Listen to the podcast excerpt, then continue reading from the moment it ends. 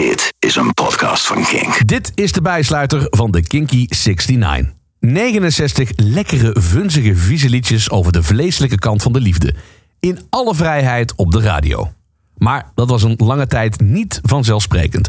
Talloze liedjes zijn in het verleden gecensureerd en nog steeds zijn er genoeg puriteinen die niet kunnen verdragen dat het volkomen normaal is om te zingen over de genitaliën, dan wel het toucheren hiervan. Mag ik uw genitaliën toucheren? U heeft mijn libido gestimuleerd.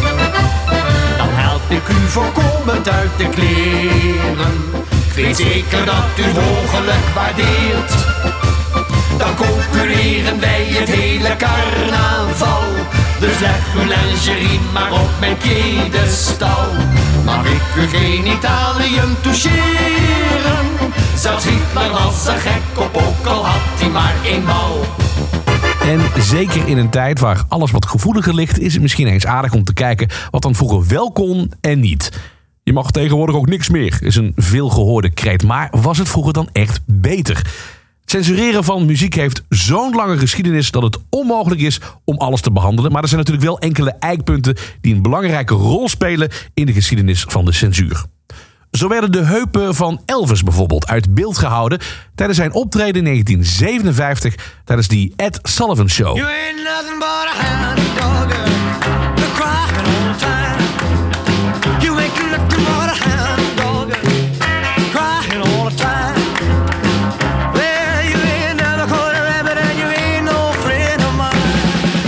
In 1956 werd Elvis zelfs gesommeerd stil te blijven staan tijdens zijn shows. Maar zelfs in 1966, tien jaar later, werd het dansen van James Brown in Kansas City halverwege onderbroken door de politie. Ook hij zou te sensueel dansen. Louie Louie, een classic van Richard Berry, is echt door honderden mensen opnieuw opgenomen. Maar die van de Kingsman is de meest bekende. Twee jaar lang heeft de FBI hier onderzoek naar gedaan. Vanwege brieven die onder andere Robert Kennedy kreeg van verontruste ouders. Kinderen die schreven op het schoolplein namelijk hun eigen interpretaties op van het liedje. Want ja, wat wordt hier eigenlijk gezongen? Het is nauwelijks herkenbaar.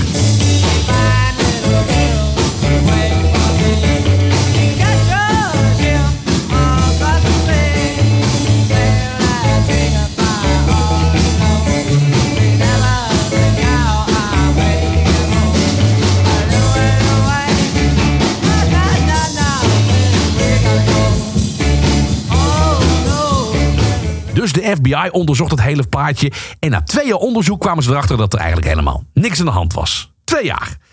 Overigens werd de zanger van het nummer nooit ondervraagd. Je zou toch denken dat hij antwoord kon geven. Overigens heeft de drummer later wel toegegeven dat het woord fuck inderdaad wordt geroepen. Op exact 53 seconden. Even goed luisteren. Ja. In het kader van, ja, wat kan hier nu eigenlijk mis mee zijn? Het volgende.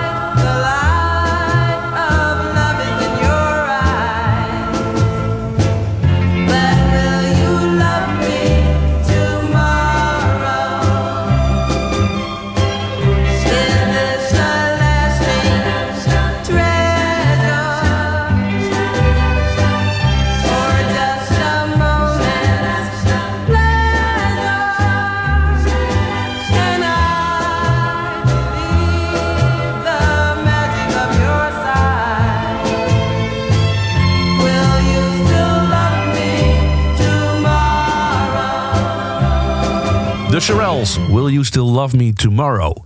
Is this a lasting treasure or just a moment's pleasure?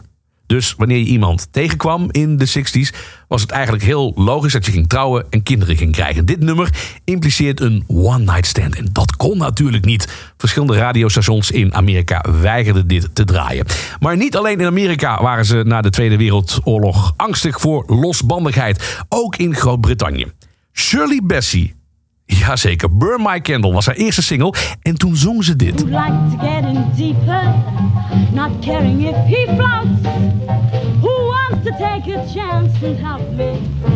Burn my boats.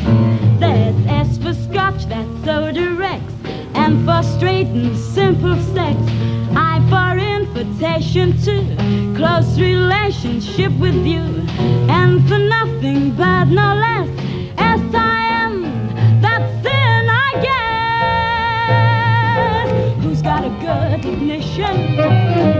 There's S for Scotch, that's so direct. En for straight and simple sex.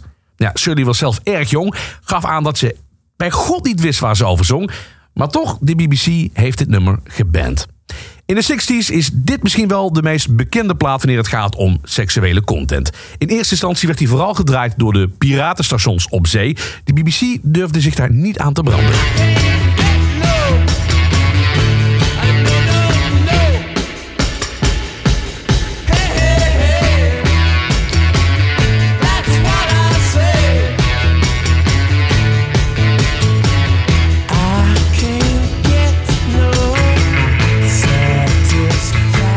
Get No Satisfaction van de Rolling Stones. Mick Jagger die toen blijkbaar niet aan zijn gerief kwam. Dat heeft hij gedurende zijn carrière ruimschoots ingehaald. Dus daar hoeven we niet bang voor te zijn.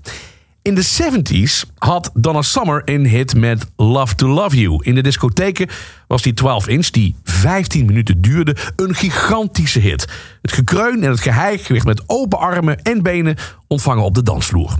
Bij de BBC hadden ze daar moeite mee. Sterker nog, bij de BBC hadden ze mensen ingehuurd die de orgasmes gingen tellen. En ze kwamen uit op 23 in totaal. Ik heb ze zelf niet nageteld, maar ik geloof ze meteen.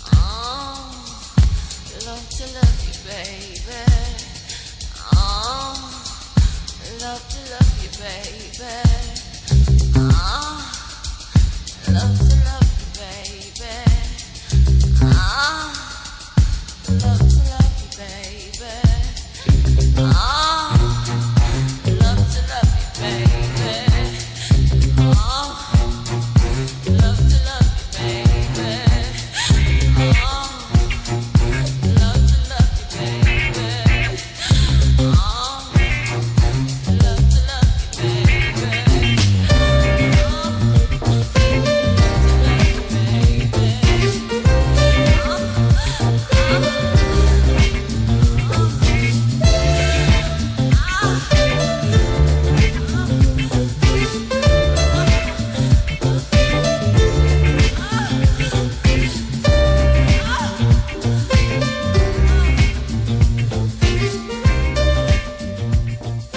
11 januari 1984 was een belangrijke datum voor Frankie Goes to Hollywood.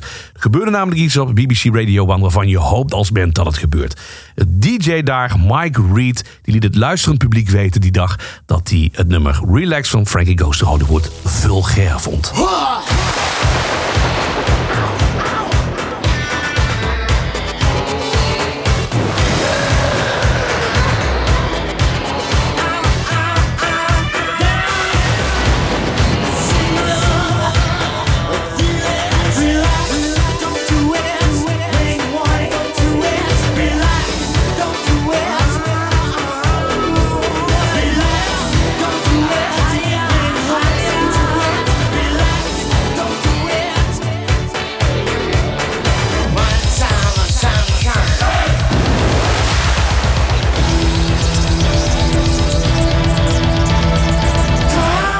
Besloot het nummer niet te draaien, niet wetende dat de BBC bezig was met een algemene ban op dit nummer. En ja, als iets verboden eh, wordt, dan heb je een hit te pakken. Overigens, eh, DJ's als John Peel in de avond, die negeerden de ban en draaiden de plaat gewoon. BBC-controller Derek Chinnery jaren later over dit voorval. But did you think it was obscene?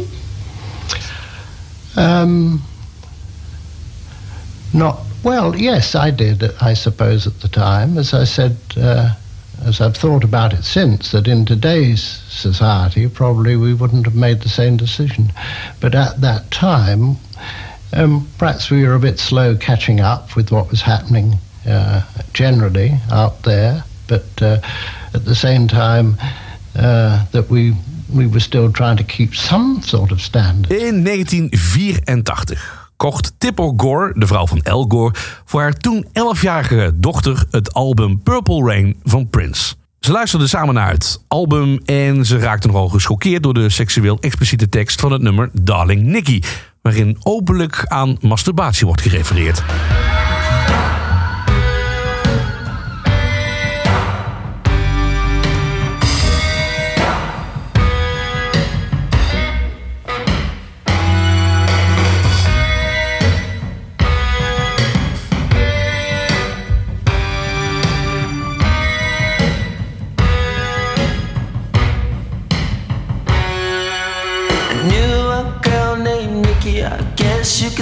She was a sex fiend. I met her in a hotel lobby, masturbating with a magazine. She said, How'd you like to waste some time? And I could not resist when I saw little Nikki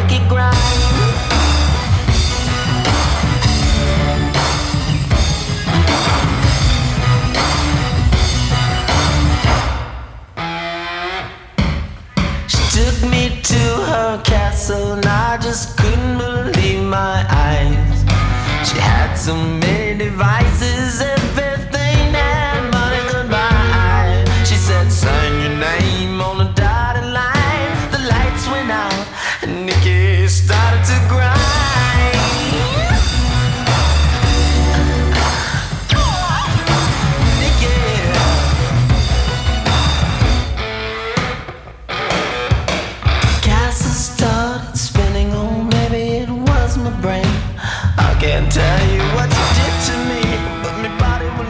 Ze was zo geschokkeerd dat ze in mei 1985 samen met een aantal andere echtgenotes van landelijk bekende Amerikaanse politici het Parents Music Resource Center oprichtte, PMRC. De PMRC suggereerde dat popmuziek verantwoordelijk zou zijn voor de toename van verkrachting en zelfdoding onder jongeren tussen de 16 en 24 jaar. En bepleitte onder andere een systeem van waarschuwingsstickers op albums. De bemoeienissen van de PMRC die leidden in 1985 tot hoorzittingen voor de Amerikaanse Senaat. Waarnaast Tipple Gore ook popmuzici zoals John Denver, serieus, Dee Snyder van Twisted Sister en Frank Zappa verklaringen aflegde. Zappa, die overigens genoeg X-rated muziek heeft gemaakt in zijn carrière.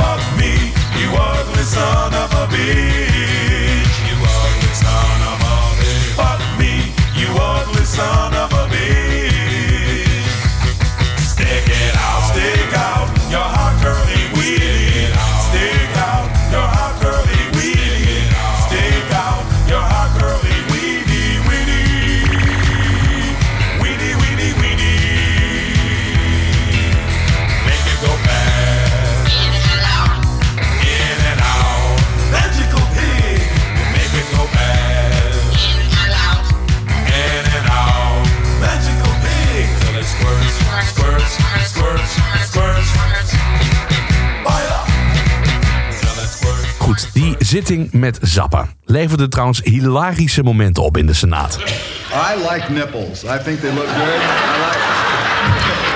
And if you are going to look at a woman's breast, if you take the nipple off, which is the characterizing, determining factor, what you got is a blob of fat there. Okay? And I think that when you're a baby, probably one of the first things that you get interested in is that nozzle right there. And you get to have it right up in front of your face. Okay? You grow up with it, so to speak. And then you grow up to live in the state of Maryland and they won't let you see the little brown thing anymore. Maar hij was ook serieus echt pissig. En legt uit waarom. The establishment of a rating system, voluntary or otherwise, opens the door to an endless parade of moral quality control programs based on things certain Christians don't like. What if the next bunch of Washington wives demands a large yellow J on all material written or performed by Jews in order to save helpless children from exposure to concealed Zionist doctrine? Record ratings are frequently compared to film ratings. Apart from the quantitative difference, there is another that is more important. People who act in films are hired to pretend. No matter how the film is rated, it won't hurt them personally. Since many musicians write and perform their own material and stand by it as their art, whether you like it or not, an imposed rating will stigmatize them as individuals. How long before composers and performers are told to wear a festive little PMRC armband with their scarlet letter on it? Well, it's as simple as this. The P- uh, PMRC goes to the record industry and extorts them. Okay, you have a bill, it's got to go through Thurman's committee. You either do this or something bad is going to happen. You know, it wasn't printed out like that on an invitation, but you know they do give you the nudge, nudge, wink, wink, and uh, you know you're supposed to be, yeah, well, I'm a, a sophisticated adult individual. I get the picture. It's extortion. All right, so presto, here comes the generic label. Parental guidance slash explicit lyrics, whatever it is. They think it's mild. I think it's hideous because it's taking my rights. Nobody called me up and said, hey, Frank, how would you like to help make um, a number of major record companies a little richer by giving up your rights? Now, here's what the, the fallout of this has been in terms of the retailer, because, you know, who's talking about the retailer here? Look what happened to the retailer. In a discussion with Mark Puma, uh, Twisted Sisters manager. So I talked to him, and he tells me that he had a conversation with the guy from the Camelot chain. Camelot is a retail outlet for records, 400 stores, something like that, in malls across the United States. With no legislation, with no sticker yet, they have already been told by the Mall Owners Association if you rack a hard rated album, you're going to lose your lease. Okay? And uh, at the California Copyright Conference the other night, when I was speaking, I met a guy from Capital. He told me that people in his sales department have already been told by major retail chains, we won't rack an album with any sticker on it. So, what do you think is going to happen? Just because they gave it on the sticker. What records will go into the store? I'll tell you what records will go into a store. If the rule is no record with any sticker in the store, there is only one kind that gets to go in, and that's country and western.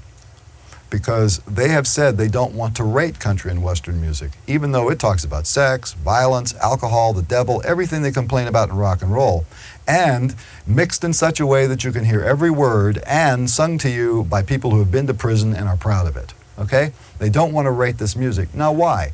You have a husband and wife team from Tennessee. This is a major industry in Tennessee. It's the Nashville contribution. Can you help us all out down here? If everybody else's record goes off the shelf, what are you sticking on? A lot of Dolly Parton, right? In deze bijsluiter enkele tracks uit een heel ver verleden die tamelijk seksueel expliciet zijn. Mocht je dus nog ooit eens een keer de kritiek horen dat het tegenwoordig alleen nog maar om seks draait, nou dan hier wat defense materiaal. Uit de 50s is dit Butcher Pete van Roy Brown en his Mighty Man. Hey everybody, did the news get around about a guy named Butcher Pete? Old Pete just flew into this town and he's chopping up all the women's meat. He's hacking and whacking and smacking. He's hacking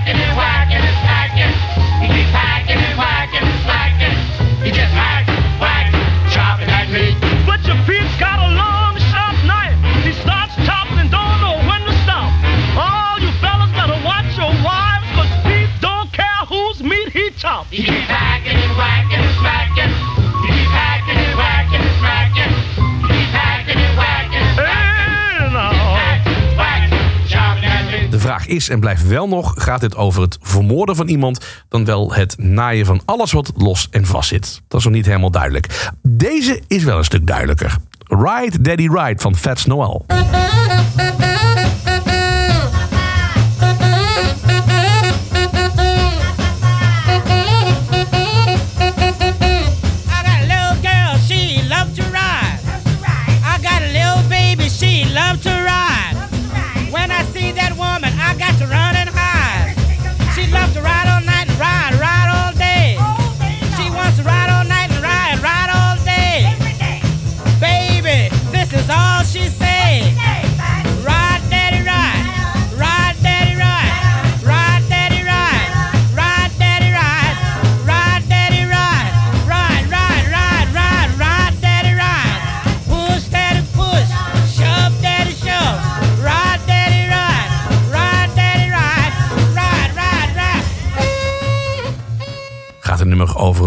Zondagsuitje met de auto? Lijkt me niet.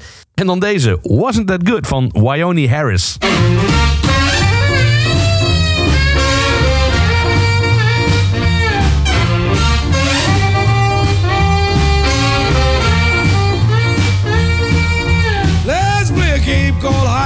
Seek. Put your hands over your eyes, please don't peep. You stay here till I find you, and when I find you, I'll tell you what to do. Wasn't that good? Wasn't that good? Wasn't that good? I love to play games with you. Let's play a game called Little Jackie Horner. Go over there and sit in the corner. Gonna stick my finger in the pie.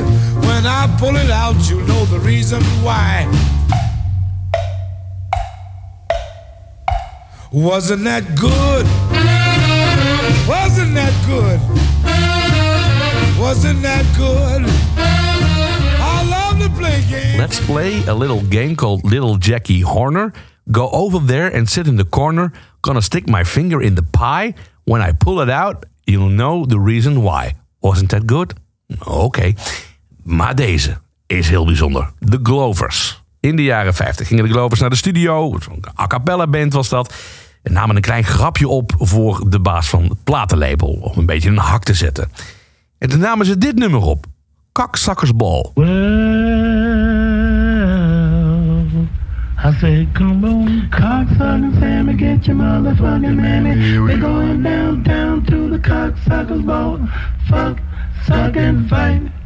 Tell the beginning of the broad daylight. We don't need no goddamn taxi fare. We're gonna trim them hoes in a rocking chair. Take off all the rags. We're gonna play a little game called tag. Tomorrow night after Rotten Cocksuckers Ball. Ah, ah, ah. Come on, you poor ass singers and you big, big slingers. We're going down, down to the cocksuckers ball. Fuck, suck and fight. Till the beginning of the broad daylight. We don't need no goddamn taxi fare. We're gonna trim them holes in a rocking chair. Take off all their rags. We gonna play a little game called tag. Tomorrow night after Rotten Cocksuckers Ball.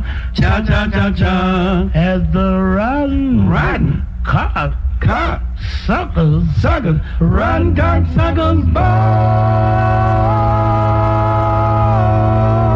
Ook in de jazz en in de blues was het in de jaren 30 heel normaal om expliciet hele smerige teksten te schrijven en te zingen. Puur ter vermaak. Hier, Clara Smith, Tied Like This.